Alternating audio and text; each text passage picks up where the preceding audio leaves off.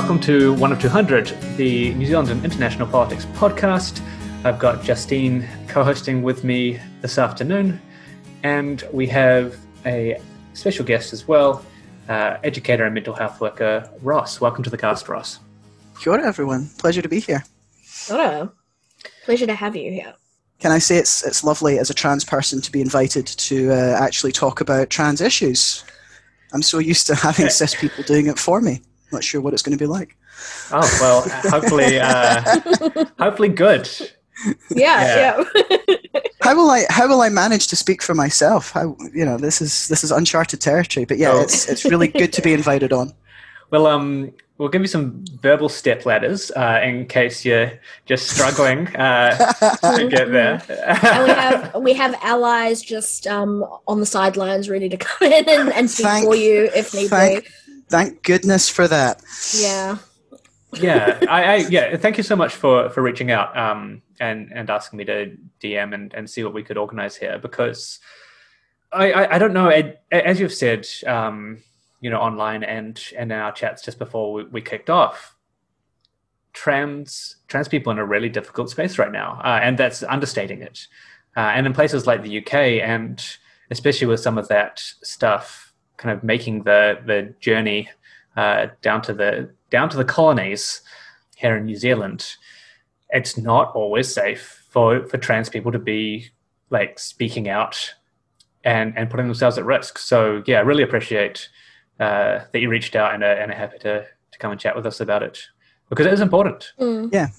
And you know, I pe- people who don't have those experiences can take you know in inverted commas the, the right stance on these things, but with without having that direct experience of it, I, I don't think we can really grasp just what it's like. So Yeah, and I think it becomes a bit of a, a feedback loop whereby trans people are refusing to engage with the media in general because we very rarely get a fair shake.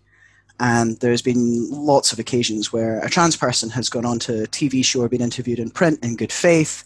There has been someone who's had a very transphobic stance who's been there and they might not have been told beforehand. And it's, uh, it, it's not ended well. So trans people tend to be less inclined to go on these things, therefore they're less visible, therefore the opposing viewpoint um, becomes noisier, which makes it even harder for us, and so on and so on and so forth. But it also means that that audiences don't hear from us, so we become an abstraction, and in the lack of actual discourse, then you know all of these mistruths and sort of weird ideas and and transphobia sort of rushes in to fill the gap. So I think it's important to start redressing that balance. Yeah, I think that alongside, you know, this uh, knee-jerk response by the media to try and both side something very often just immediately puts you at risk as well. Uh, we're going to get a, a violent uh, transphobe uh, on alongside a trans person on our panel show. Uh, it just doesn't really cut it anymore in Yeah, it's- I mean, it's- Yeah, it's the Don Brash effect. Yeah. You know, uh, we can't discuss Maori Maori issues at all without having like wheeling out some decrepit old white guy to have his views, and it's and it's the same with this. You're talking about something as fundamental as a person's right to self determination and uh, just living their lives. So we absolutely have to have someone who's made it their sole mission to ensure that does not happen for balance. Like, there's no balance there. Yeah, just disgusting, right? And I think uh, you know you had a, a medium piece out uh, just in the, the last week. Maybe, maybe we can start there, just about what what you're hoping for, I guess, uh, because I, I think it there are, there are a lot of messages there, for, for lack of a better word, that I that are really key to to your experience. But uh, one of the things that is almost blanket missing from mainstream coverage. Yeah, so it's, it, I guess my, my key thoughts, and as I said, one of the things that seems to be really, really missing from this debate, and it's the same with any other marginalized group, is that we are reduced down to this single issue. You know, I am, yeah, I'm a transgender person. I'm also a dad. Um, I'm also a cyclist. Um, I am in, you know, in, interested in trade unionism and, and various other things. You know, I, I you know, I'm a relatively good cook. I'd like to think. Uh, you know, it's all of these other things, but it's it, everything just seems to get boiled down to to this this one thing, and it, it's that dehumanization that makes Yeah. the discussion much harder. And I mean, I'm not saying anything that every other marginalized group hasn't been shouting as loudly about for a really long time. And you know, even this week with um, the film "They Are Us," once again, the voices of people who are the greatest affected are the ones that are missing from from the korero, and it's it's exhausting, and it's it's that feeling of there are so many other things that we could and should be discussing. Like, I shudder to think what I might be able to get done if I wasn't having to defend my right to Mm. exist from people who, like as I said, just do not seem to have anything better to do with their lives. Like, go outside, touch some grass. But it's for me as well. It's it's this. I grew up in the UK um, at a time when promoting the, the promotion of homosexuality was was banned um, in schools, so you couldn't have LGBTQ plus groups in schools. You couldn't have any literature. If you think about some of the amazing kids books and things that that have the, the protagonist has two two mums, for example, like that would be that was banned. I went through my entire school life with absolutely no depictions of people like me, and that law stayed in place till just before I started in teaching college. So when I was a teacher and starting to become a teacher, there was still nothing. And it wasn't, I mean, I didn't work in a school that had an LGBT group until 2011, and that's because I set it up. You know, like it's, there's, there's this huge void missing in in society where it's it's just again it's just showing people going about their lives. And that needs to be to be addressed. You know if the only time you see queer people is like a 5 minute item on the news about pride every month or every year like that's not representative of of who we are. And to be honest like my gender is nobody else's business really like for all the oh why why you know trans people are obsessed with gender i really not like i guarantee that your your average speak up for women spokesperson thinks about gender way way more given that you have literally set up an organization to think about it than your average trans person does who just wants to go about their day just wants to go to work you know and Mm. it's yeah it's infuriating and it's exhausting that we are still having to have these conversations and that people are still rehashing the same arguments that we saw in the 80s around homosexuality that we, we just see consistently. You know we're still having these debates. It's it's incredible to me that this is how little things have moved forward think you draw a really good connection and relationship between the, you know, like panic, gay panic of that era and what's happening now.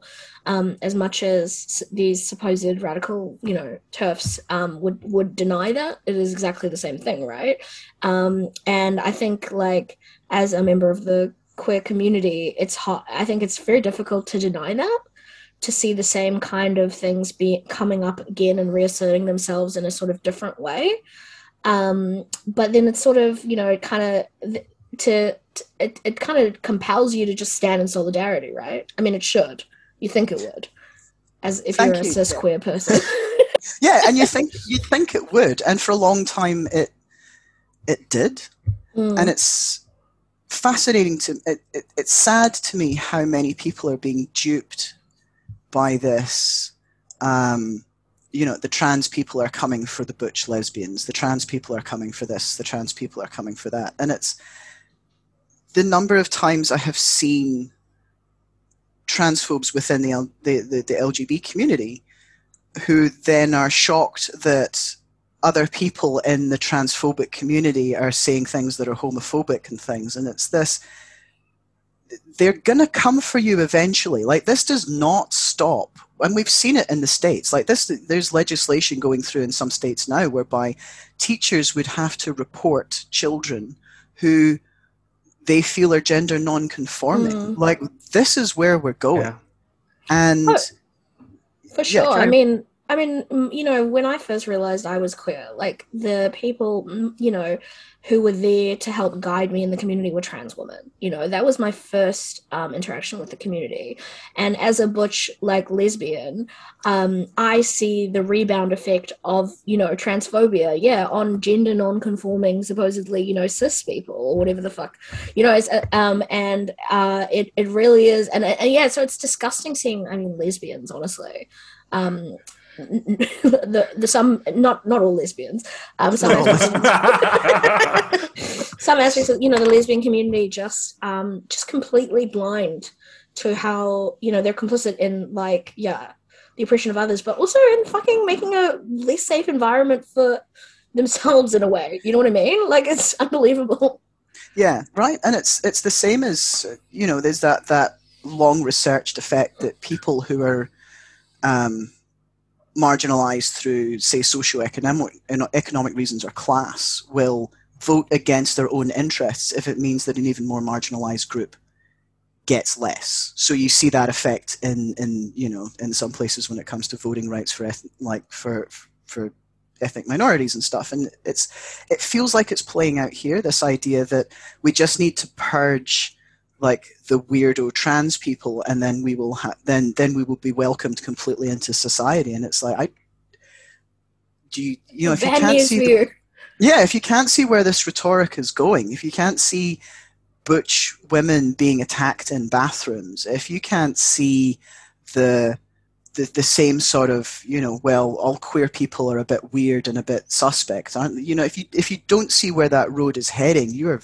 very very short-sighted. I think one of the things that's often missed as well, uh, just uh, harking back to your comment about, you know, a lot of trans people just want to get on with their lives. And this uh, laser focus by uh, kind of anti anti trans or, or, transphobic groups uh, to paint trans groups as as the ones who are obsessed, when in fact all they're doing is having to respond to these often quite violent and, and abusive uh, pieces of rhetoric uh, that they're actively the, the groups are actively trying to get into the media. Like, what do you expect? Like, what other choice do you have um, except yeah. to respond to that? Yeah, well, it's, um, I was watching to you know going back to the parallels. Um, I was watching uh, some video the other day of when lesbians stormed the Houses of Parliament. They stormed the BBC in the UK over Section 28, and there was this interview with with one of these women now saying, you know, we suddenly be, you know, we suddenly got in the spotlight. We were suddenly being singled out and, and marginalized. We thought we were making these really positive gains and then everything sort of shut down.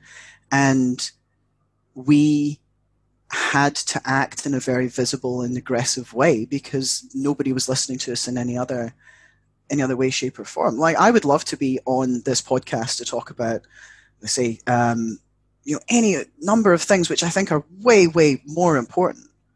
But when you have pressure groups, like I said, that really don't seem to have anything else going on. Like I, I looking at Speak Up for Women's um, Twitter page, for example, like they've not mentioned the nurses' strike, they've not mentioned pay inequity. I don't see anything on there about the appalling state of, uh, you know, perinatal care there's nothing in there about incarceration. There's nothing in there about all of the other things that affect women and femmes in New Zealand. They're obsessed with mm. trans people. And it's how do you, when you, as you said, when you have people whose sole purpose seems to be in shutting you out from society, like you have to push back. Absolutely. I mean, actually, I have a story about that which kind of reflects that. I mean, I, I think it's really interesting to go into like the the genesis of these groups because I think um, you know a lot of a lot of them are astroturfed. You know, I don't think that they it really is a manufactured kind of uh, fear mongering, right? Um, and by a, a, group of bad faith actors, and then it also has sort of cult like kind of aspects as well, which um, I think we can all agree if you've ever had to had the misfortune of interacting with a TERF. Um, there's definitely some cult like behaviors. But um, I had a uh, unionist, uh, an older elderly unionist comrade who fell into that, right? Uh, in my workplace, and I remember um, I made a. I tried to sort of. My first instinct was, you know, okay, how do I how do I help this person not go down this road? Because this is um, I could see, you know, it was hateful. She um, and also I just, you know, it didn't seem healthy for her either. So I made, you know, I made my best attempts in good faith to try and say, hey, this is like complete bullshit. Maybe you should not join a cult and anyways it wasn't i wasn't successful but um, over the course of the couple of years you know every time i would post on facebook about um, any kind of union issue or women's issue she would come back being like with with just going right back to trying to marginalize and you know spew hate about trans people. And i remember thinking oh okay so you're not actually you know i mean i already knew that but i mean how is it not so evident and clear to you how much you do not give a fuck about women at all? You know it, like you can't talk about anything else um, and it was just like um, at that point, you know, anyways, she's long blocked, but um, it was interesting. I definitely had that impression, you know, it's a so called feminist. It's just not in any kind of way, shape, or form, really. Right. And it's that, it, it, it's, I've, I've seen quite a few people in Britain go down this road. And I, I as I was saying to Kyle before we started recording, there's it does seem to me that there's two there's two layers to this. There's the, the this, as I said, it's the Don Brashes. It's that fundamentally unserious argument because you're not arguing with people who are arguing in good faith. They are they, they the goalposts constantly shift. They will bog you down in in minutiae. And for example, I remember years ago before before I accepted my my you know that, that I was trans. Even I was talking about trans rights and, and someone came back and went, well, what about all of those trans women in prison? And I said, well, what about prison reform? Like, why are we locking people up in the first place? And they just, you know, these were people who considered themselves to be quite left wing and they just were not able to, you know, they like, they just couldn't move past that. Like the idea of there being a larger issue is just lost on them. So you've got people who, who can't, um, like I say, people who are arguing bad faith, but you've also got people who I think are extremely, anxious for many many reasons. And the what the British press is extremely good at doing is creating someone for people to be anxious about so that they're not anxious about things that actually matter like hundreds of thousands of people dying in a pandemic a government that seems to be actively trying to kill everybody that sort of thing. And um, a lot of the, the the rhetoric that comes from transphobes is really rooted in a sense of anxiety so. I posted a, a med- yeah, posted a Medium article about um, you know the realities of being a trans person, how I just you know they say wanted to go and live my life, and a lot of the responses from transphobes were just, well, that's all very nice, but I don't care because there will be a big guy in a dress watching my little girl in a changing room, and they've just there's nothing that exists outside of this sort of totem of anxiety that they created for themselves or has been created for them you can't argue with someone who is not rational in that way because that's not rational. That's that's a created you know like fear that they have. There's no evidence of self-identification for example leading to a massive spike in sexual assaults or harassments in, in women only spaces. And let's be honest like men have never needed a marker on their birth certificate changed in order to sexually assault and harass women. Like that, the idea that that's the only thing that stands between us and and and anarchy is bizarre, and that's what makes this so hard. Is it's there's there's no arguing and there's no debate here because on one side you've got people just trying to exist, and on the other you've got this patchwork of weird bad faith arguments and and people who are not thinking rationally. They're just frightened of something that has been manufactured for them to be frightened about instead of the things which are genuinely alarming.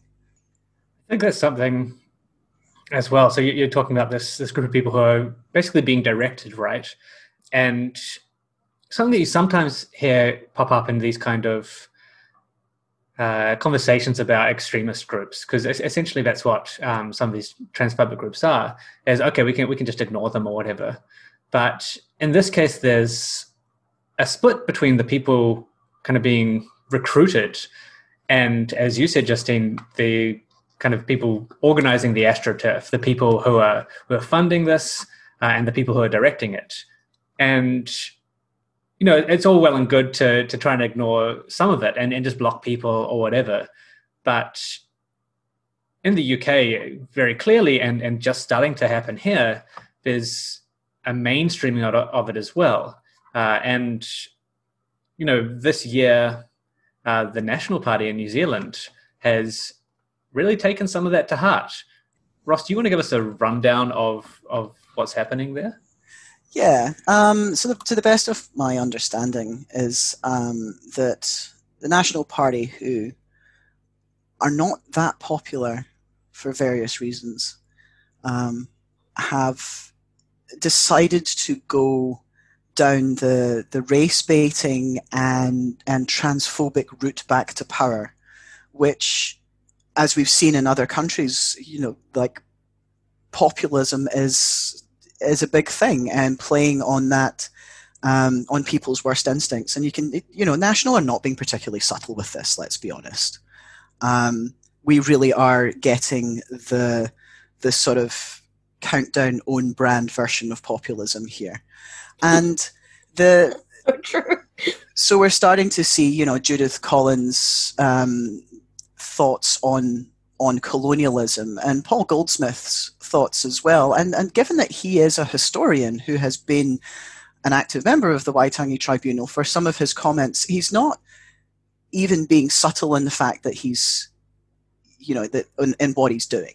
Because again, it's a fundamentally unserious point that he's making that's not based on things that he knows to be true from the work that he has done. But part of their attack angle um, has been against uh, transgender people. So they have hired um, one of the founders of Speak Up for Women as uh, as one of their press officers, I believe, which meant that Speak Up for you know there was a, a National Party missive went out about a library's decision to not allow Speak Up for Women to have a meeting and you think, is that really the, the most important thing that the National Party thought was going on in that particular day in Aotearoa, New Zealand? Um, but more recently, they have accepted a petition that about stopping transgender women from playing sports, which on a scale of all of the things to start a petition around must let alone accept on the steps of parliament like is such a vanishingly small issue again, it's not subtle what they're doing. It's not particularly clever the way they're going about the way they're going about it either. But that's the table that we're playing on now. So that's this kind of subject. That's a, that. This is the conversation that we need to have. Do you, um, you know, and and it's interesting because I think that that's the that's the alignment and the the alliance that has driven TERFism to to the mainstream is that alliance between the right and this cult, right? Um, and so you kind of see that happening, um, you know, within the National Party. Do you do you think what? How do you do you think it could be successful? I have to treat it as though it would be. Yes. Um, I I spent I spent quite a while looking in horror at what was happening in, in the UK and the US um, with regards to the rollback of trans rights mm. and had sort of talked myself into thinking again that New Zealand New Zealand's response to this in conversations that I have with people is you do you. Carrot, you know, as long as you, I don't need necessarily need to agree with what you're doing, but but go ahead. It's none of you know we're we're very much a sort of hands off mm. sort of society in my experience within limits. And um, when the, you know I started to see some of the rhetoric happening here, uh, I was a bit concerned. But to see it go so gloves off in the last week or so, you can't. There's there is no hunkering down and hoping that it goes away. I know that some people in some quarters were saying, "Oh, well." Um, you know, Ani O'Brien will, as soon as people figure out that she's from Speak Up for Women, like her position will become untenable. And that has not happened because it's very easy, I think, for people to allow that doubt to creep in. You know, a lot of it's couched in, oh, there's le- legitimate concerns. This is really about safeguarding women and children. And it's quite people don't want to be called sexist. They don't want to be called anti-feminist. They so they will allow that doubt to creep in. Mm. But um, with regards to the, the the the women in sports thing in particular, it astonishes me that that people don't see that for what it is. Like there has never been a trans woman on the podium of the Olympics. I, I think, I, to the best of my knowledge, there has, you know, I don't know of any Olympians who are out and who who were trans when they were competing. If this explosion in trans sports people were happening, surely we would see the board being swept by by trans women. It's almost like these people have taken an old episode of Futurama and taken it as, as sort of scientific fact. Um, as a trans person who does play sport, um, I compete in I compete in mountain biking events and, and I compete in the male bracket. I am, in terms of my like medical transition, and not that it's anybody else's business, but you know, I'm not a hugely far in, and I'm not a particularly fit sort of 38 year old, but I am able to compete mid pack with men. And that's not, that's a little bit of an improvement from where I was when I was competing as a woman in terms of time and stuff. But a lot of that is down to I am feeling much more comfortable with who I am, so I'm enjoying going and working out more and enjoying mm. doing that more. But if I it's not as though I am overtaking every single woman on the track because I am now taking testosterone. Like I still get my ass kicked quite regularly by women out there. And and I overtake men and, and women sometimes as well. It's it's almost like human bodies exist on a spectrum and the contents of your pants is not the deciding factor. And I think one of the things that really interests me about about this conversation is how anti-feminist it is. Like this idea that women are so helpless and so weak and so slow that they can they must be a protected species in case anything happens to them. Is that is that really where feminism has got us to? Yeah, there's Just a lot of reliance so on um, people's imagination about what um, high level sports is like, right?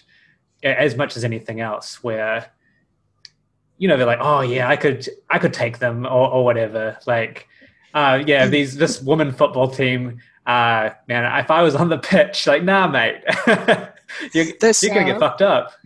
Yeah, it's like that that statistic that the number of, of men who think that they could win a point against Serena Williams in a tennis match, like just it's it, yeah, and it, like I say, it's, it's not got any basis in reality. And and for example, if we're going to look at the Olympics, which is fundamentally corrupt anyway, but the Olympics has got guidelines in place for trans athletes and has done for a long time.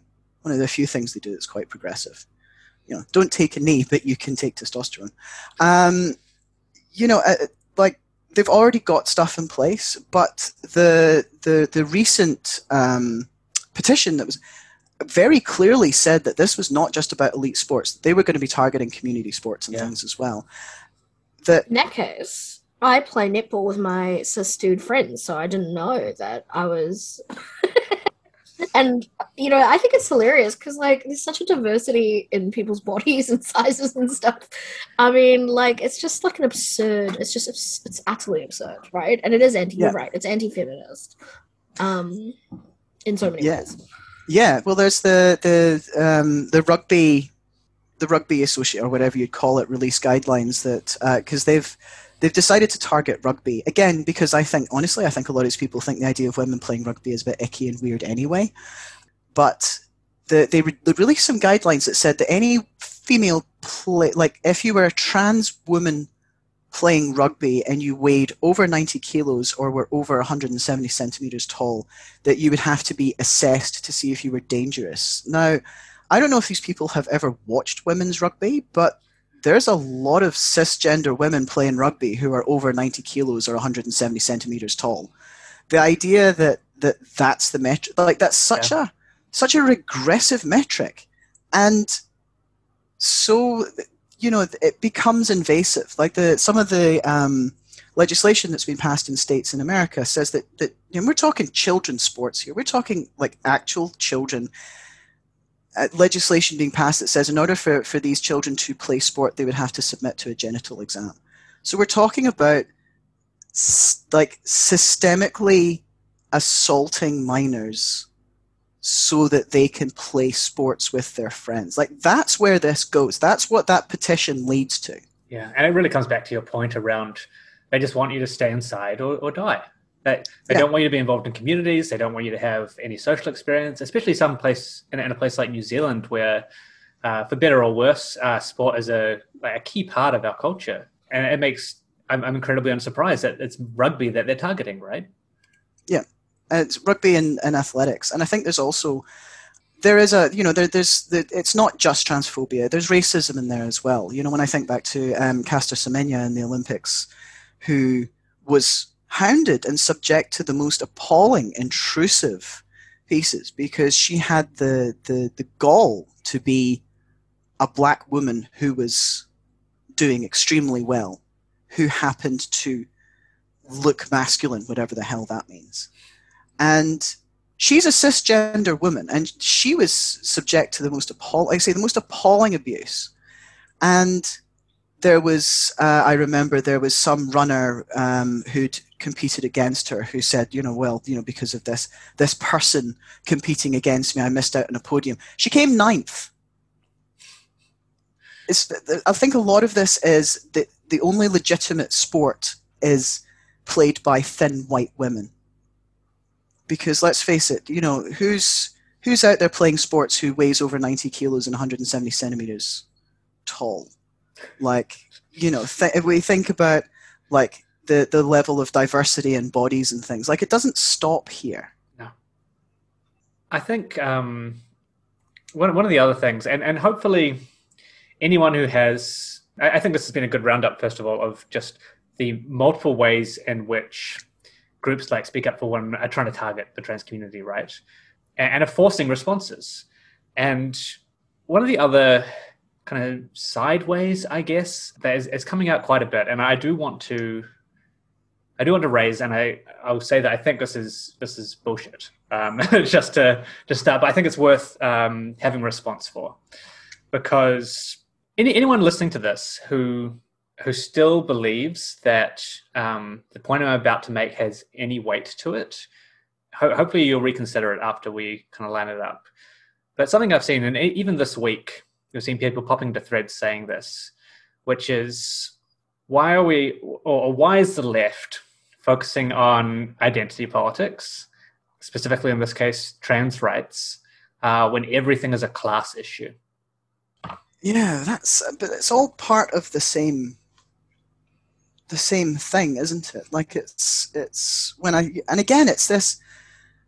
I come back to this. It's, it's this seeing trans people as a discrete as a discrete identity. You know, like trans people are. I, th- I think honestly, it's, it's, some of the ways that we're painted in the media. We're either predators or we're blue-haired Ponsonby youths who need to get better hobbies, and it's not true. You know, like it's and it's always pitted as being you know, that, that like say this is the, that transgender people are exclusively white, and exclusively middle class or whatever, and it's it's not true. Like you'll you find gender diversity across every every class, every you know every cultural group, every every social group. You know, we are not just just one thing, uh, but we are overrepresented in in so many negative statistics because of of that stigma. You know, I, I know a lot of people who have come out as trans and have been managed out of their jobs in various different ways.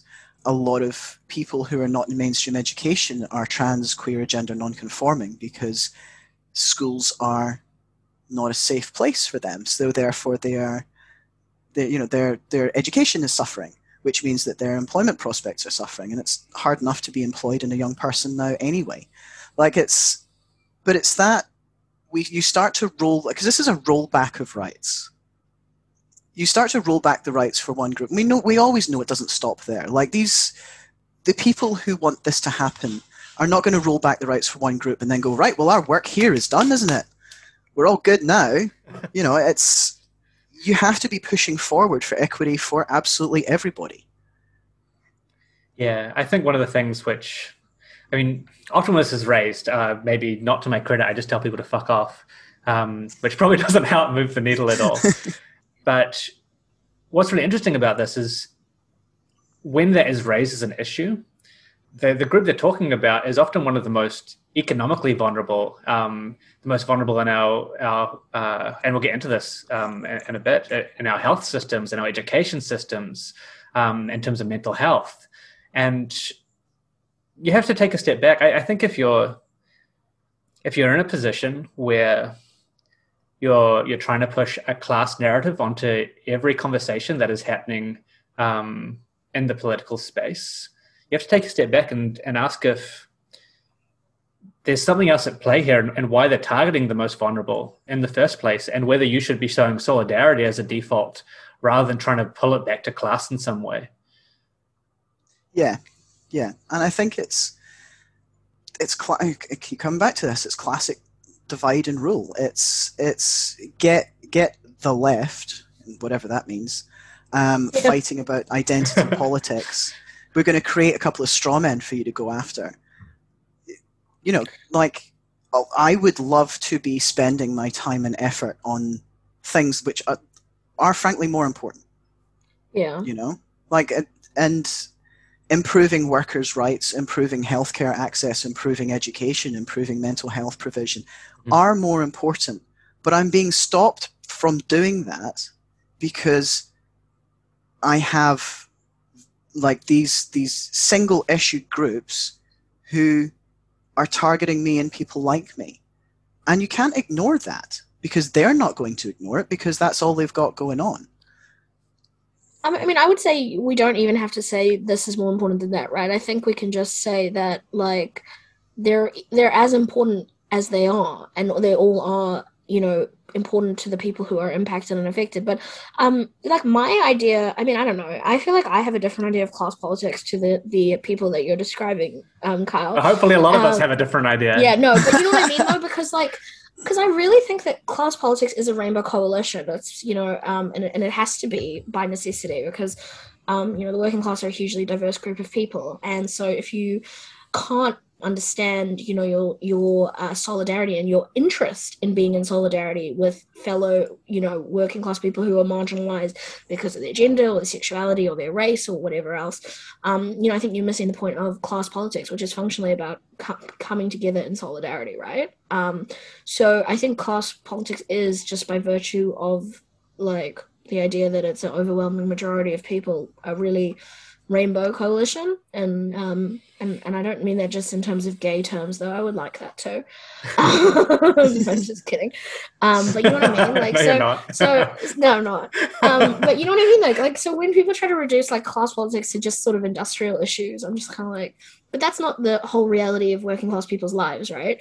Because you're a worker but then you go home and you're um a trans man or you're a worker and then you go home or you're a worker or you're a you're a you know you you are a you whatever you bring you bring your all your whole self to work and then you are your whole self outside of work as well. And there's just such a diversity and multi- multiplicity of working people's experiences that you can't just say oh no we're just going to you know focus on sort of industrial issues. You i think you really alienate a lot of people that way. People um, need to be able to be able to be their, their whole selves um, within a class working class movement. So i really just disagree with this idea of class politics as this real narrow um, yeah, like economic kind of thing. I think you make a good point there as well, and I think that that that narrow definition is is also very capitalistic, and that it reduces people down to economic their productivity. Yeah, you know, if you're only seeing people within the the the work that they do or who they are producing um, labor for, that does not take into account every you know every part of that person. Yeah. Um, and it's you know like also your identity impacts on your ability to work. Like as you said I'm, I'm i'm i'm trans when i wake up in the morning i'm trans when i go to work i'm trans when i take part in sports. You know i'm trans in in all of these things. I would like for that not to impact on my ability to do those things. And part of the struggle is to get to a point where it does not impact. Absolutely. And you know i think again that's that's part of the class struggle is removing the barriers to to equity and you know absolutely everywhere. If you're not working towards that, what are you doing? Mm, I, who What? knows what they're doing? It's just so confusing. They're going around understand. people's Twitter threads and just like Yeah. reply guying to everything. I mean, just an example. Like, I think this is. A, good- uh, I have a good, maybe a personal example of how this kind of thing can, um, you know, implicate you in your workplace, and it is a, you know, workplace issue. But you know, um, well, I had a job where I received numerous complaints. Um, I had to dress sort of professionally, um, and obviously, like, I kind of dress a bit masculine. My vibe is masculine, a little bit masculine, and I received like a couple of complaints about from people who said, um, I was unprofessional and I didn't dress professionally and it wasn't appropriate like how i dressed. And that um i you know and i stuck out right and i remember receiving this complaint i was really scared that my boss like wouldn't see through what i saw which is that it's basically like ah, lady lady wear pants. Ladies wearing pants and short hair. Short hair lady. You know what i mean? Like that's that was that was all it was. It was just like you know because like I'm not wearing a pencil skirt and like high heels, basically. And um, thankfully, my boss was really supportive, but like you know, not everyone would have been, and I was felt really vulnerable. Um, and it's just one of the ways I think you know you really are like, yeah. Anyways, I think that's class politics, personally. Yeah, and I think it's it's it, yeah, and it's a good point as well about once you start policing how people can identify, and once you start policing how people can express themselves, like that does not again that does not stop with people who don't identify as transgender, and it's that again, incredibly regressive narrow view of what women can and cannot do, what women can and cannot say, what men are meant to be. Um, I thought, like, I, I thought we had moved past this, and it astonishes me that arguments which seem extremely old-fashioned and very conservative are now being used by people who call themselves progressive feminists. Like, say, this idea that women are so fundamentally weak that they cannot compete in a level playing field at all with any one male. Like, didn't I? I remember growing up to being told that women could do anything that they wanted to do. I didn't realize that that was women could do anything they wanted to do as long as there's no men around at all because they'll just, you know, they'll they'll just be stomped on. And I, I, I it worries me what message that is sending out. You know, I- like I, I sort of yeah, it, it it it just feels very conservative, which it is. Yeah, I, I think um, maybe it's another one of the reasons we we're talking earlier about reasons why it's those arguments aren't as virulent here in, in New Zealand just yet, as opposed to the UK. And so some of that cultural stuff around women being able to do you know whatever the fuck they want um, is a lot stronger here. So we, we have um, women who compete in men's competitions already, right? Um, Mm. I think one of the top shearers is, is a woman at the moment. For example, you know, yeah, we just have some a, a lot of really hard case women here who have who have forged a path there, and so people are, are told, oh, these women can't compete with men, and everyone's just kind of like, yes, they fucking can. Yeah. and it I- just makes it harder to land that point. Yeah, yeah, I think it does. And it, I mean, there's also there's a whole other discussion we could have there around the um, idolization of a particular brand of masculinity in this country and the effect, the impact that that has on mental health outcomes and well-being across the board. But that, like I say, that's a discussion that we could have a whole other time. But I think one of the things that that we can do, I agree that, that yeah, New Zealand has got a very like whatever you do is kind of up to you.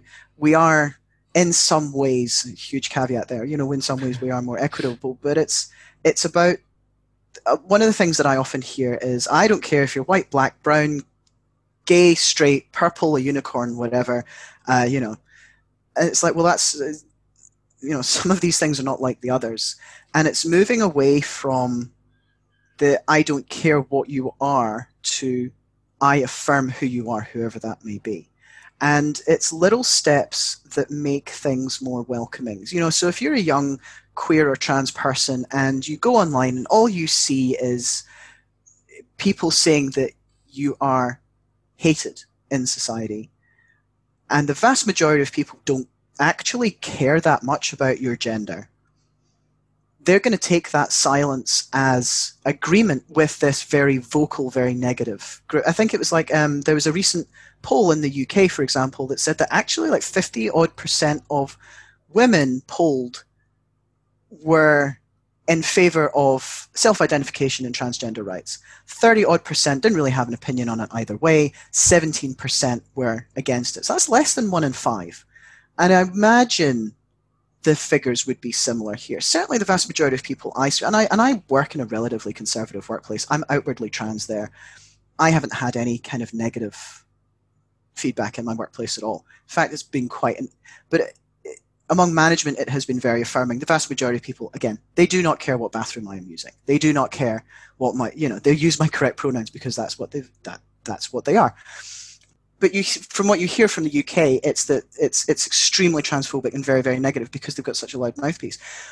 What you can do if you're someone who doesn't care, or is broadly in agreement with the right of, of trans people to exist, but don't want to shove down our throats, it, it, that whole you know why is this such an issue? The easiest way to make it not an issue is just to make small steps towards affirming things, like do you have to ask someone's gender on a form when they sign up for something? Is that information really relevant? If you do have to ask it, is there an opportunity for people to put in what they identify as rather than just male or female?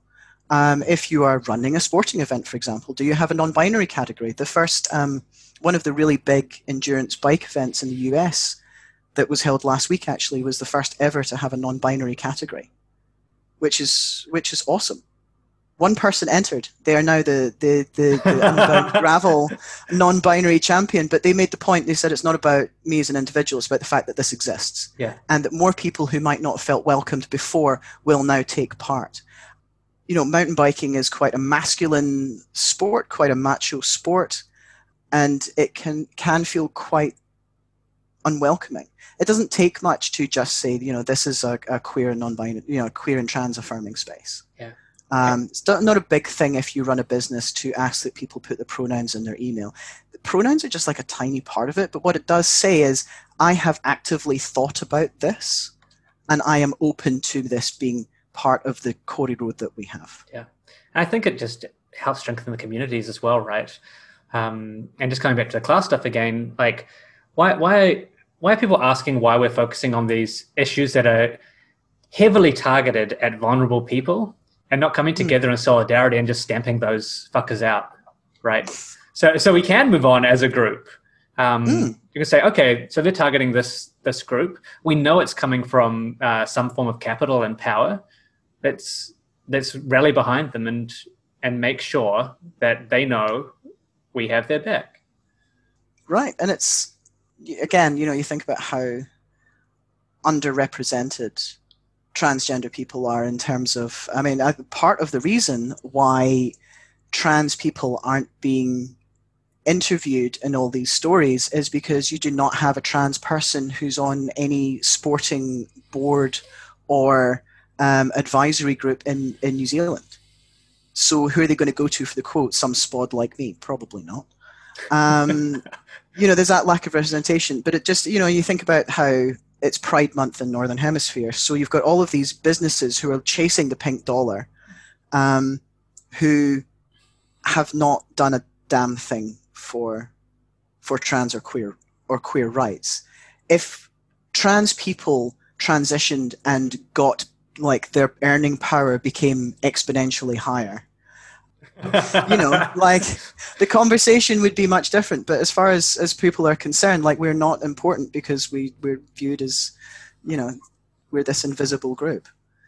Yeah, it's it's very frustrating. Like I said, I, I, I want to be able to focus on all these other things, but I don't feel like I'm I'm able to while there are groups that are targeted very firmly on stopping me feeling safe getting at the house.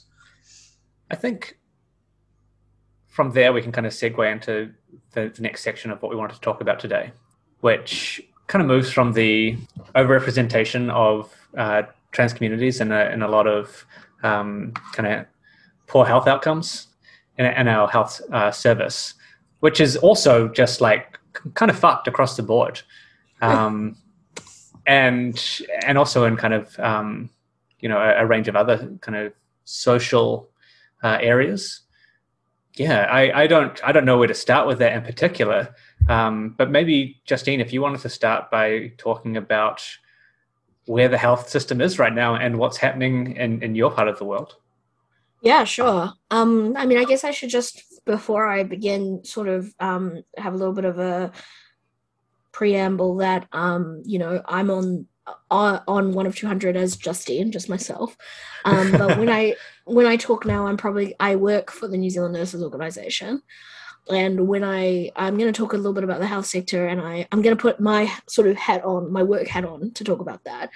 Um, you know, and then if I do have any kind of like Justine opinions, I'll let you know what those are. But certainly, um, any uh, any controversial things I say, they're very much my opinion and not the New Zealand Nurses Organization, especially the stupid ones. So keep that. in um, no, so yeah. Um, well, uh, the health, yeah, I think the the health system is in a state of crisis. And it's been in a state of crisis for a really long time, um, you know, sort of uh, decline um, ever since the 1990s. Um, it's been systematically underfunded by successive governments. And so I think that's really important because, firstly, I I'm not laying the blame solely on the current government. Um, what I blame the current government for is their failure to fix the problem, which they absolutely can do. But this is a problem that has been um, not addressed by successive governments. Um, and, and it's a really interesting one because when you talk to people about what they care about when they vote, um, health and education, man, that's what it comes down to, right? People really this is something that people care deeply about but it's sort of um, i think in a lot in many ways hidden from public view what's actually going on.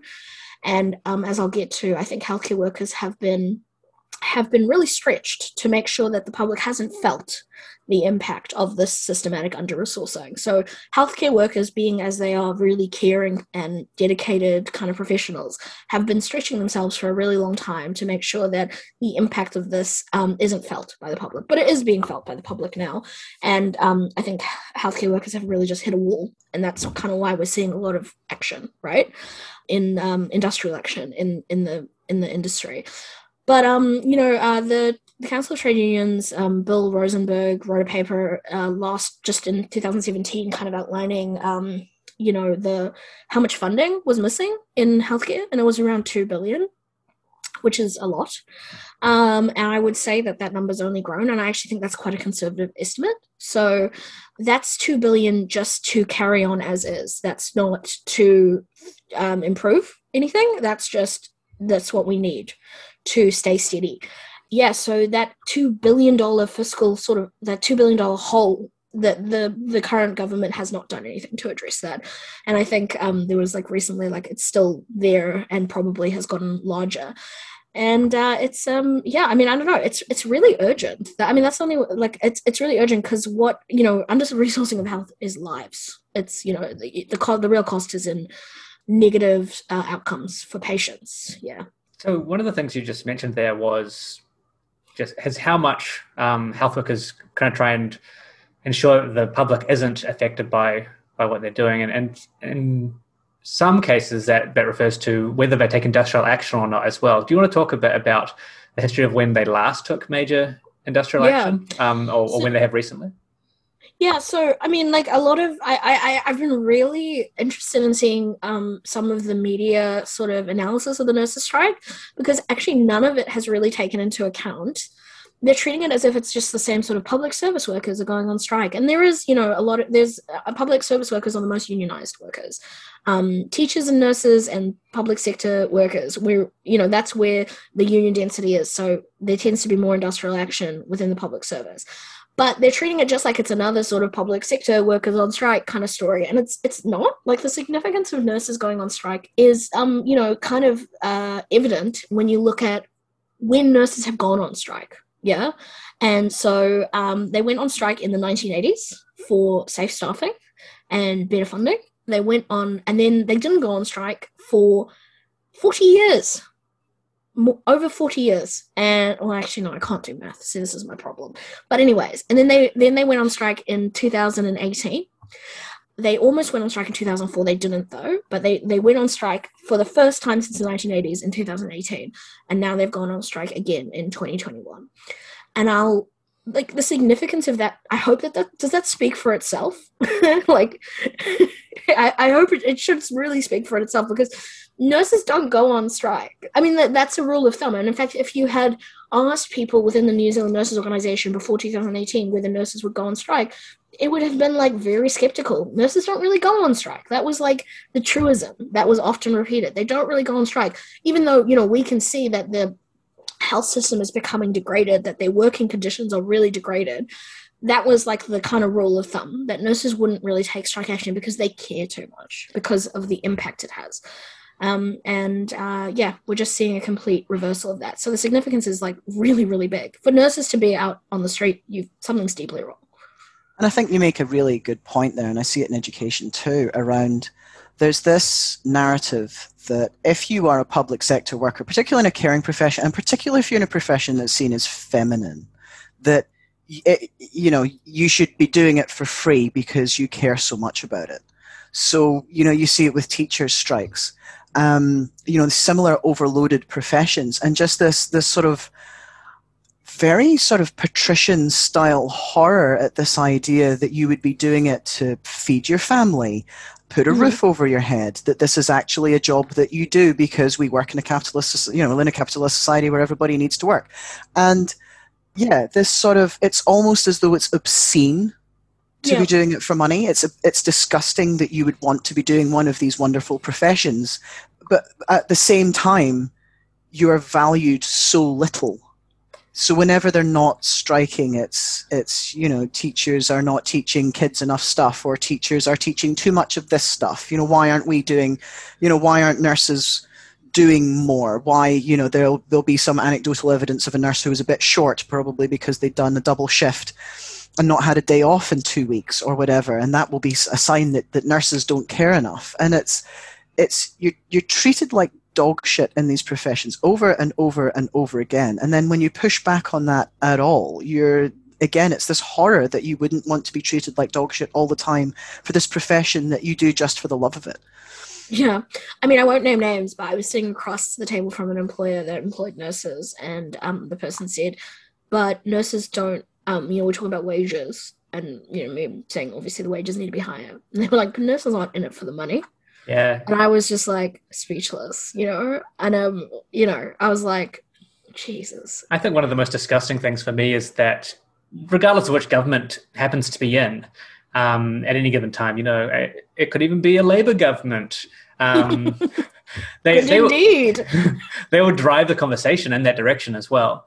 And one of the things you've seen regarding that is the overwhelming focus by the ministry during this time, focusing on that the 17% uh, raise that the nurses have asked for, and the attempt to paint the equity changes, the equitable, uh, equitable um, pay uh, changes from what last year, as being somehow uh, like enough. When in fact there are there are multiple things on the table, um, and the pay isn't, while important, is maybe not even the most important one. Do you want to take us through those, Justine? Yeah. Um, what I would say to that, just putting my Justine hat on, is that the pay equity process, um, obviously, you know, is a landmark. It's important legislation, but nurses, uh, I would say that these our our um, our members have lost faith because they're not seeing follow through. You know, they're not seeing promises. There were promises of safe staffing made last negotiation round, and I mean, Andrew Little himself said nurses are right to feel angry about, um, you know, the results of those initiatives because of how much they didn't, you know, like they haven't followed through. So when that trust is broken down, you cannot say, oh, we're going to go through some process and we'll solve the issue. Nurses are saying, I'm going to take the power back into my own hands. This is I've got, you know, these are our negotiations. Um, so it's it's hard to tell someone to believe in a legalistic process when or or something that is not in their hands when they've not ever been delivered for you know when it just is not coming through for them. So that's one thing i would say around the equity you know. And you know it, and actually i'm sorry but 17% i mean you know jacinda i i really jesus that really was infuriating. Um, so, you know, Jacinda and Grant, their response to the nurses has been incredibly aggravating and actually just insulting in so many ways. Um, yeah, because you know what, we we were asking for seventeen percent. We were asking for seventeen percent for our healthcare assistants, who are the lowest paid workers, healthcare workers in the hospital. You have to. It is a highly skilled role, and they make less in the hospitals than the the, the cleaners. Not to say that the cleaners don't do a really hard job. They make um, less in the hospital than the cleaners and cooks and everything. They're, they're on minimum wage. They start at minimum wage, and this is a this is a qualified health professional. Okay, they start on minimum wage in the hospitals. You can go into private healthcare and earn 17% more as in the same role. So because of that, these healthcare workers are not coming to work in our DHBs because why would they? You can earn 17% more in an aged care facility. Why would you come and work in a DHB for the minimum wage doing one of the hardest, like genuinely one of the hardest jobs imaginable? And then to see Jacinda um, sort of using that to say, oh, well, they asked for 17%. Um, yeah, we did because uh, that is parity with what they're earning in the private sector. And your health system needs healthcare assistance to function. So, yeah, we were asking for 17%. Damn right.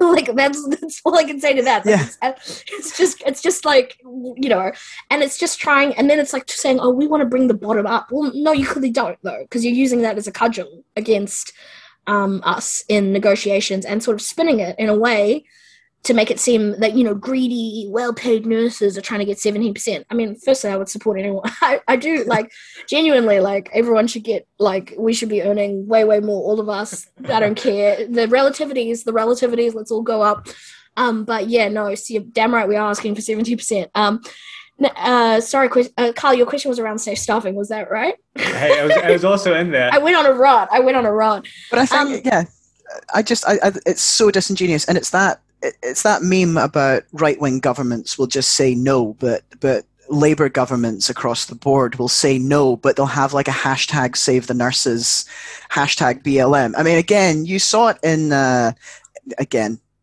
Britain, normal island, where um, you had NHS nurses being applaud like they, they go out on their like go out into the gardens and applaud the nurses and these are nurses who were being were being denied PPE, who were dying at such a high rate from COVID, who were not getting a break, and then you know not actually getting anything that they needed in order to do their jobs and save lives, but they were going out and applauding for them.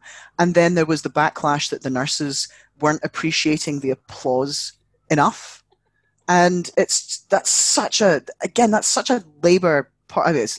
Tory government in the UK, but such a Labour Party attitude. It's like we're not going to give you anything material to make things better, but we're going to look at you kind of sadly while we say that. Yeah. I think not different. Brown, seventeen percent. Yeah. Mm. Um, I mean, Grant Robertson also sort of spoke, tried to spin it like the nurses got a huge, they got a huge um increase last time. No, they didn't. No, they didn't. And um, as I just told you, we've got healthcare workers on the minimum wage in the hospitals who can earn seventeen percent more in aged care. So I think that um, that Labor attitude has has really come through as well um, in the way that you know they're taking they're taking this massive like electoral tsunami off the back of the COVID response. Uh, you know, which has been driven by our health sector, um, and especially, you know, by the people on the ground doing the face-to-face work. Um, it, you know healthcare workers among them um, doing some of the, the riskiest most dangerous work. And yeah then there's a safe staffing um, mm. kind of well, thing that they're asking for and and labor turning around and taking that off the table as well. So let's i mean let's talk about safe staffing because i think it's really important because i think it's like a bit of a it sounds a bit like a jargony thing. I, I think when people think when i say safe staffing when we talk about safe staffing um, maybe people don't really realize what that means, but I mean, it is the it can be the difference between life and death, right? Like if you don't have enough um, healthcare workers to do the job, and um, yeah, but um, so with you know with safe staffing, um, there is a legal requirement for healthcare for nurses, our members, NZNO members, to provide life preserving services in the event of um, you know taking industrial action. So going even going on strike, they still have to maintain the baseline of staffing. And we had multiple incidences throughout the country in, in numerous DHBs where the baseline staffing for life preserving services was actually higher than it would be on a normal shift. and so that's you know that's how degraded the staffing is within the hospital system. I mean that's we're talking about life preserving services. We're not talking about that's not all there is to healthcare. You know it, it needs to be life affirming not just life preserving um, that's we're talking about an ambulance at the bottom of the cliff and we're not and in some places we're not really even getting there um, and you know um, I, I think i mean we take that responsibility incident i mean the our members take that responsibility to provide life preserving services really seriously and they don't want anyone to come to harm. Um, and so you know, um, you know, they dutifully do provide life preserving services. But you can imagine what a kick kick it is for it to be higher than they are sometimes rostered on in these places. You know, I mean, that is it's unimaginable, really. To, and, and I mean, I, I think it's really revealing. Um, and and I'm not, I'm not saying that to make anyone um, sort of frightened of the healthcare system, but I do think it speaks to the urgency of the situation. And the thing is, you're not going to solve it even by saying, okay, we've got money for more nurses, because the fact is, it's just not. Um, it's just not a place people would want to be with the conditions that they work in and the, the pay is just so uncompetitive. I mean you could just go to one of a, like an easier job and earn more money you know? I mean we've got nurses leaving to go be hr consultants and why wouldn't you? Because you earn more and you just sit and do like what you just sit in an office and send a couple emails? You know what i mean? Like you're just it's not really it's just it's it, the, you know it's a hard job and it's just not it's just not made to be attractive with the pay rates. You can go do any number of easier jobs and earn a lot more money. That's just the reality of it. Um yeah. And and safe staffing the fact that safe staffing is even a part of bargaining says a lot you know? And that i think hmm. that's probably the main thing for for our nurses. That's you know that's why they're out there um, it's not just about money, but I mean the whole thing plays into each other, as I said, because you've got to make it attractive to do a really tough job. Um, but um, they're there because they don't feel safe. Um, they don't feel safe at work, and they think that, and they feel that if they're not safe, then their patients aren't safe, and they don't. And they they're there, so they are really out there because they care. Um, and I think you know New Zealand. I, I think that we have a complacency around this that we need to shake. You know, because um, I don't know. As I said, our healthcare system. I mean, that's about. Uh, I, I think that that's fu- that's just fundamental, right? I mean, I, I think it's about protecting a taonga. You know, I, I say this a lot, but like this healthcare system is something we built out of you know the sort of ashes of poverty and war. Um, it's one of the greatest legacies of the 1930s Labor, the first Labor government, and um, it's being you know I think it's it's being hollowed out um, and it has been hollowed out, and um, it's something we should definitely fight for um, all our public services really. I think health is particularly like urgent just because it can, as I said, you know, it's people's lives, like literally like life or death. And uh, I, you know, I'm really concerned that the government is not going to. Uh, yeah, I think the government actually feels like a sense of they feel kind of like miffed at the nurses for doing this. Yeah, you've seen some of that. Um? Yeah, yeah. They, I think they feel actually miffed because they feel that the nurses are ruining their like they're you know they think oh we're doing the fair pay agreements and we're lifting up the bottom why didn't you strike under national? yeah why didn't you strike under national? Um and all sorts of, i think so that's that's that's the attitude and i think that that's um a really poor attitude and i think that the the government you know just needs to take stock because as i said nurses don't yeah. go on strike for fun. It's, it's that expectation that labor governments have of fealty without like any kind of reciprocation. It's that yes. how dare you strike after all we've done for you, which is nothing. Um, why wouldn't you? And it's it's that really, as you said, that really poisonous rhetoric. And it, again, coming from an education background, you see the same with teachers as well. That is that, you know, you're putting people's lives in danger by striking for one day. And you think, no, actually, the system is putting people in danger by having nurses who are exhausted and underpaid and undervalued who are working in dangerous conditions day in day out. That's where the danger is. The danger is not in this one day. The danger is far more chronic and insidious than that. But that that's that's too difficult a conversation for these people to have. Yeah. And it's it's so the sense of shame or the this implication of guilt that you're striking because you're greedy. You're striking because you're you know, you're just trying to get what you can get. It's ungrateful. Again, if you love this job, you would do it for free. And it's for the vast majority of people, a strike is a minor inconvenience. Again, you see it with teachers. Teachers go on strike, and it's oh, I have to. The people who are arguing about it, you know, that are the ones who are going to be impacted the least. Oh, you have to work from home in your media job for a day. What is how sad. Um, or you have to pay the au pair extra so that they can look after your kids. What a shame. Down here in South Auckland, during school strikes, for example, you had schools being kept open by teachers because they knew that members of the community would not be able to Mm. to look after whānau. The support was there, hundred percent, but it was we also have to. It's not just a minor inconvenience, and it's it's this. You know, when you think about also who makes up the the you know the the nursing work like workforce. You know, I I live not far from Middlemore. You know, I see who is walking to work every day, who is on those shifts, and it's black and brown women. It's it's you know it's these communities, and it's you know we were talking earlier about where's that class solidarity. Well, where is it? You know, Absolutely. Not in the Labour government, that's for sure. But I mean, the, the question I have is why why would the nurses take a day off to strike instead of taking a day to clean the black mold out of their hospitals? So many good questions. So many good questions. Um, you know, it's funny that you mention um, the people who are least inconvenienced by these things being the most like vocal about not supporting them. We, um, you know, we saw patients join the picket line because they feel it too. They honestly were like, "Yeah, I can see how stressed and um and and harried and just overloaded these these nurses are, and they're amazing." And it was like, Jesus, like I I I it's just yeah like you know i don't know. I feel like when you've got nurses and patients like being like please fix something something's really wrong. And, and i and i think the same with you know teachers. I, I think this is all one struggle. You know i really do. It's so it's so the same. It's degraded public services coming out in all these different ways. And if the labor government thinks that they can just write it out i've got another th- they've really got another thing coming for them. Because honestly i i think you're going to see a, a a wave of public sector action. I wouldn't be surprised if the teachers went off next time as well. Um, and and so should they. Good on you know you guys, but you know teachers, nurses. Last time we went, we all went off. Um, doctors uh, went on strike. You know, like I don't know. It's just it's a continuing wave, and the the underlying issues driving people to take action is not being really resolved by the government. Um, yeah, I mean, and it's pointed out all the time, but if you're a nurse, you can go uh, to Australia where they have you know, Australia, uh, like now that's another place that we all. Let's let, let me say no more.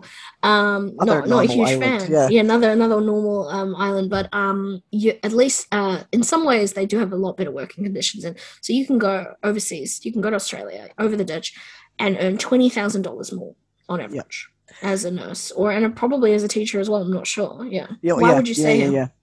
And I, I think you, you've touched on a really important point. And just to go back to that, what you said about it's a system that's been running on goodwill, and it's not. It's I, I sort of see that more as a system that is in with it's it's withdrawal. Like you're withdrawing from the future in order to you know it's all on credit, Mm, and it's you know it's it's the same in so many other public sectors when you're relying entirely on again shaming people into doing far more than they need to, and pushing people way past what is acceptable, you you end up suddenly when when the people who are running things on fumes finally give out and everyone goes, Oh, the system is you know, everything is so broken. It's like, well, yeah, because you've forced people to push themselves as far as they have. So they're Exactly. doing so every person is doing two people's worth of jobs. Like every you know and it's again it comes back to those intersections where you have people who don't feel that they are able to push back because historically they've not been listened to. Mm, mm. which means that they are more likely to flog accept themselves. it, yeah. Yeah. absolutely. I, I think that's completely correct. Um and and and so you you can do nothing but just celebrate the fact that you know we have now there's action you know that teachers went on strike and nurses have gone on strike. And um and people have are finding their you know their an ability to to resist um that is a beautiful thing you know like Mm. I um I uh, I was at Auckland Hospital, uh, led the, the the the healthcare workers out, as at 11 a.m. when they took action on the 9th of June. And honestly, it was incredibly like emotional um, to to see these bleary-eyed, clearly overworked, amazing, um, you know, amazing nurses, healthcare workers. Healthcare workers are so amazing. I just, I, I really, they are inspiring, and, and teachers also inspire me, but I don't spend as much time with them, unfortunately, because of my job. So, um, but when they walked off, you know, I could, you could really sense this this uh, this feeling of like I'm taking my dignity back, you know, um, hmm. and I'm I'm finding my power, and it was awesome, and it was emotional, and and I and I you know I think these are the fights that we these are fights for the future of our um. I think they're really for the public good, you know, just the idea of the public good that not everything need, can be subservient to like markets and budgets and finance, capitalist realism, you know, shit. See, that yeah. was just that was Justine speaking, not um. um Couldn't have guessed. yeah. I think I think you make a really good point there around you you you know leading out the nurses and and seeing who nurses are and it's again coming from an education background as well it's like we have got a very our education force is is aging and i look at you know when i when i have dealings with the, the health system um, you know going into hospitals and things like nurses are not by and large young radicals. You know, we're the, it's it's also an, an aging workforce. You know, these are not people who are, you know, like say like fresh out of university, like stoked with the fires of, of Marxism. You know, they are exhausted aunties and uncles who you know, probably voted for that nice Mr. Key back in the day because, you know, he just, you know, he just looked like the kind of guy you would have a beer with. You know, certainly staff rooms that I've been in have really not been hotbeds of, of uh, you know, communist thought.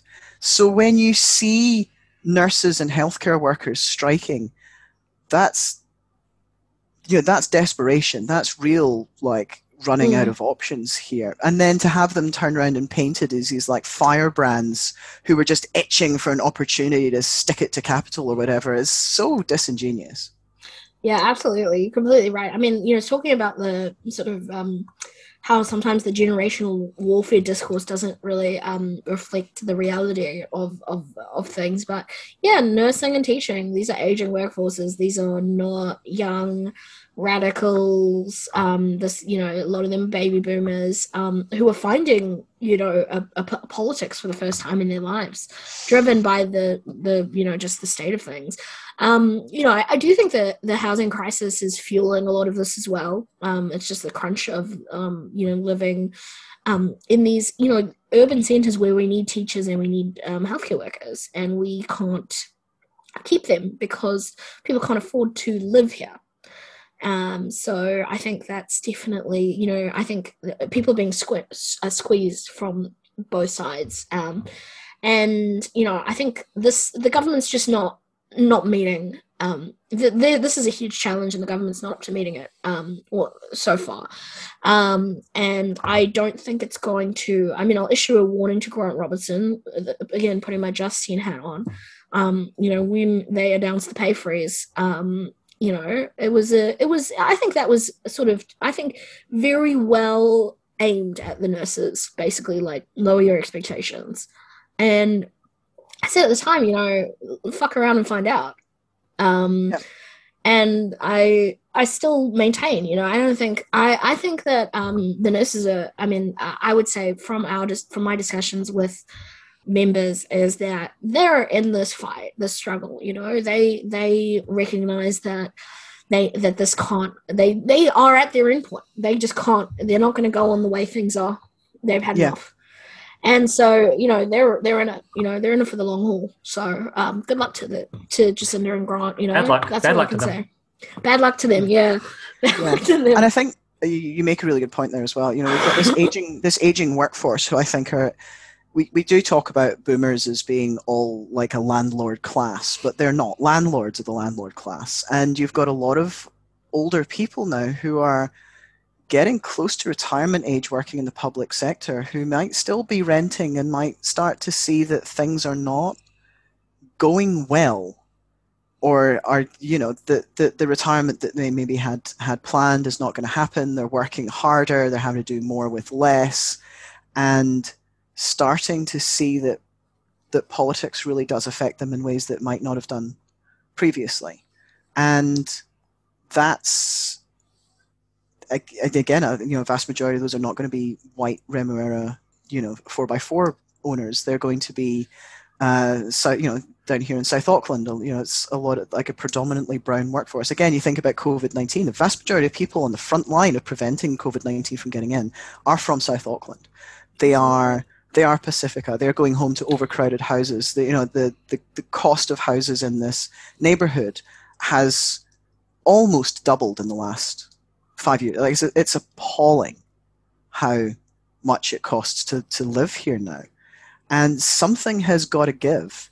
And when it does, they're not going to care like whether there's a nice hashtag on on the no that they get from the government. They're not going to care who's in charge. They're, but it's going to have like something has to give.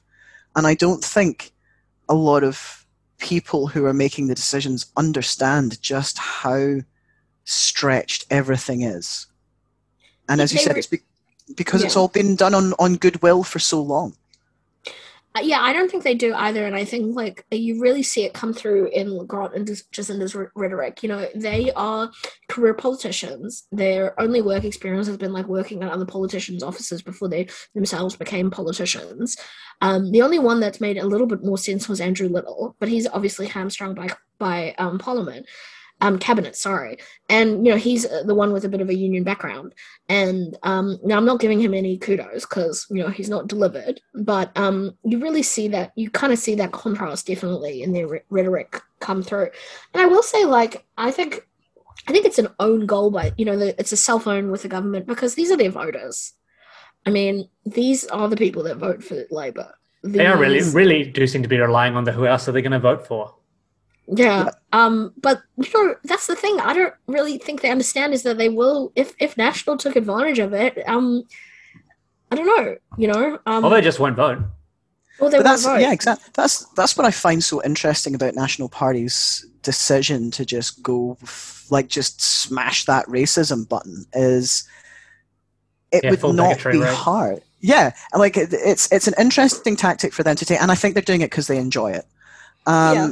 is it would be so easy for them to say to disenfranchised working class voters, the, the government that you put in place to, to make these positive changes has done nothing, and in fact has done less than nothing, and is taking your vote as granted.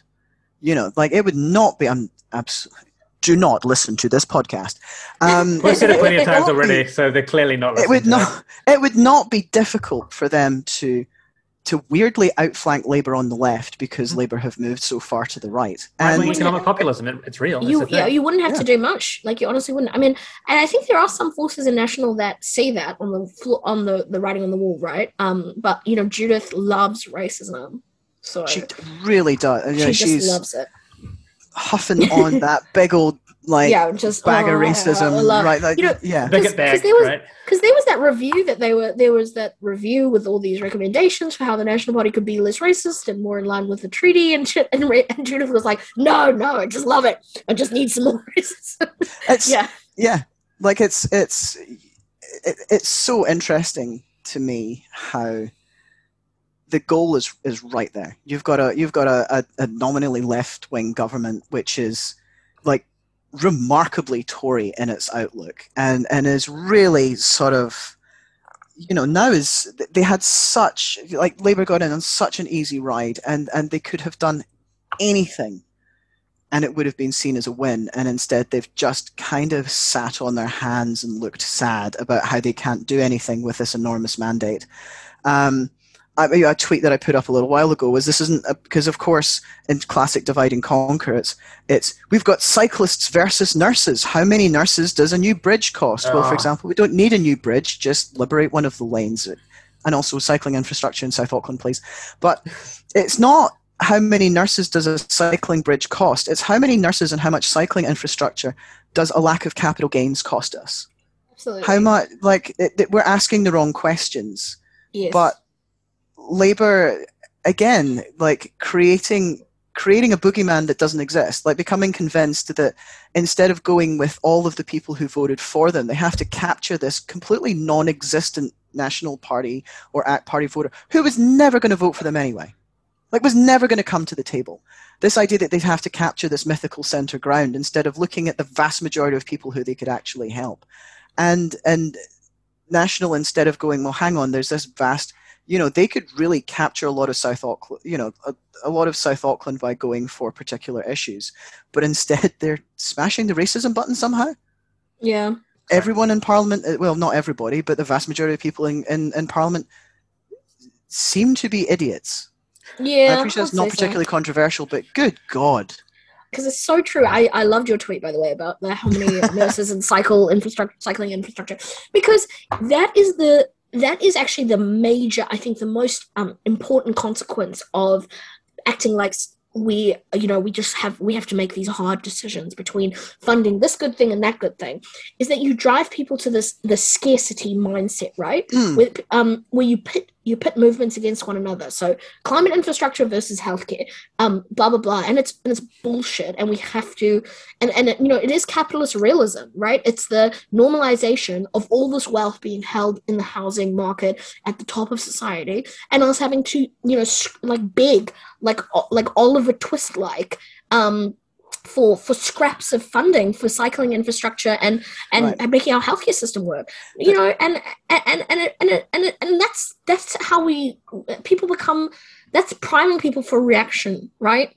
to be reactionary and it's the ultimate like centrist better things aren't possible like yes. you're told that there's this tiny pot for making things marginally more bearable and you can spend it on uh, you can spend it on like one thing. You can have a couple more nurses if you're good. We'll paint. We'll paint another little bit of um, guttering green to make things better. And in the meantime, you've got these massive sort of wealth sinks, and nobody like like I think it's yes that centrist mindset of of this is as good as it can possibly get with a little bit of window dressing. Like there's never any dream bigger. There's never any why can't things be different? And it's you know it's the whole David Graeber thing about mm. we have we have created this society. We can change it to be anything that we want, but we're constantly fed this idea that this is all there is, and it's like dare to imagine that things could be better than this. We really have to remember things being better. That's all I wanted to say because they yeah. used to be better, like on these some things. I think it's a really good place to wrap it up. Um, I don't think we've uh, even come close to covering everything we wanted to, but returning to those. Um, those thoughts from earlier in the cast around the way that we're divided and conquered um, by the political class uh, in in such a range of different spaces, right? Um, from some of this kind of more uh, inverted commas identity politics stuff um, to these kind of wide-reaching um, systemic healthcare issues, uh, and the way the government messages to um, ensure that the the inertia stays um, and, and we don't move forward is really important. Hey, if um, th- thanks so much uh, to both of you for for showing up and um, talking about your experiences here today. Ross, if people want to um, to find you online or show solidarity with with trans rights and, and things like that, where can they find you? Yeah, what can they do? Uh, what can they do? I am I am back on Twitter at that bike dad. So uh, mm. feel free to feel free to get in touch and come yell at me at how I'm single-handedly destroying women's sports or whatever. Um, do not do that. Uh, if you want to be an active ally in trans rights, don't debate transphobes because, as I said, it's bad faith and there's no point to it. Shut it down the way you would QAnon or any other kind of ridiculous. Like it's not worth the debate. It's not worth getting drawn into. Mm. because it doesn't like i'm i'm going to finish this podcast. I'm going to go about my day. I am just a normal person like you as is every other trans person. Um, all we want is to be recognized for who we are and and let us live our lives. Like that's as i said there's far bigger things to we've got a, a healthcare system that's on its knees. There are bigger more fundamental battles to fight. And there's going to be the the BM. We didn't talk about the the the BMDRR bill that's gone back to um, select committee again. It shouldn't be important, but it is. I will be putting up some stuff on Twitter about what you can do to support that. But yeah, please just make trans people feel welcome and don't give transphobes what they want, which is your time and energy being drawn into pointless debate. That's great advice. And if people want to um, follow you, Justine, or, or support, support the nurses, how can they do that? Um, you can sign the petition for fair pay and safe staffing for nurses that we can link in the bio, hopefully. um, and um, for updates, um, make sure you follow the New Zealand Nurses Organisation Facebook page. Um, and you can follow me if you want. I'm, I'm no spokesperson, um, though, I, though I have acted as such today. Um, I'm kvetchings on Twitter, which is the Yiddish word for complaining. hey, thanks uh, both of you so much again for um, joining me today on One of 200. Uh, to our audience, thank you for listening. Uh, hopefully, there's a, a, lot for you to get your teeth into there, uh, and you can give both of these fine folks a follow uh, on social media. If you've enjoyed this, uh, give it a share. let people know we're out there. You can find us at one of 200.nz. you can also find articles up there as well uh, and our Patreon if you want to throw us some spare change uh, to help keep producing uh, left wing independent content. I recently worked out that if every one of our Twitter followers, where we've just hit 600, gave us a dollar a month, we'd start um, being able to fund independent investigations and, and long form stuff on a, on a far greater level, which would fucking love to do. So give it a share. Uh, follow us, subscribe, uh, give us five stars in your podcast app, and we'll catch you next time. Relentless routines, the dying embers of your dreams. Is lie aspirational? Will you die keeping your glass half full? The relentless routines, dying embers of your dreams is a lie aspirational. Will you die keeping your glass half full? You don't hate your nation, you hate nationalism. You don't hate your nation, you hate nationalism. No, you don't hate Monday kept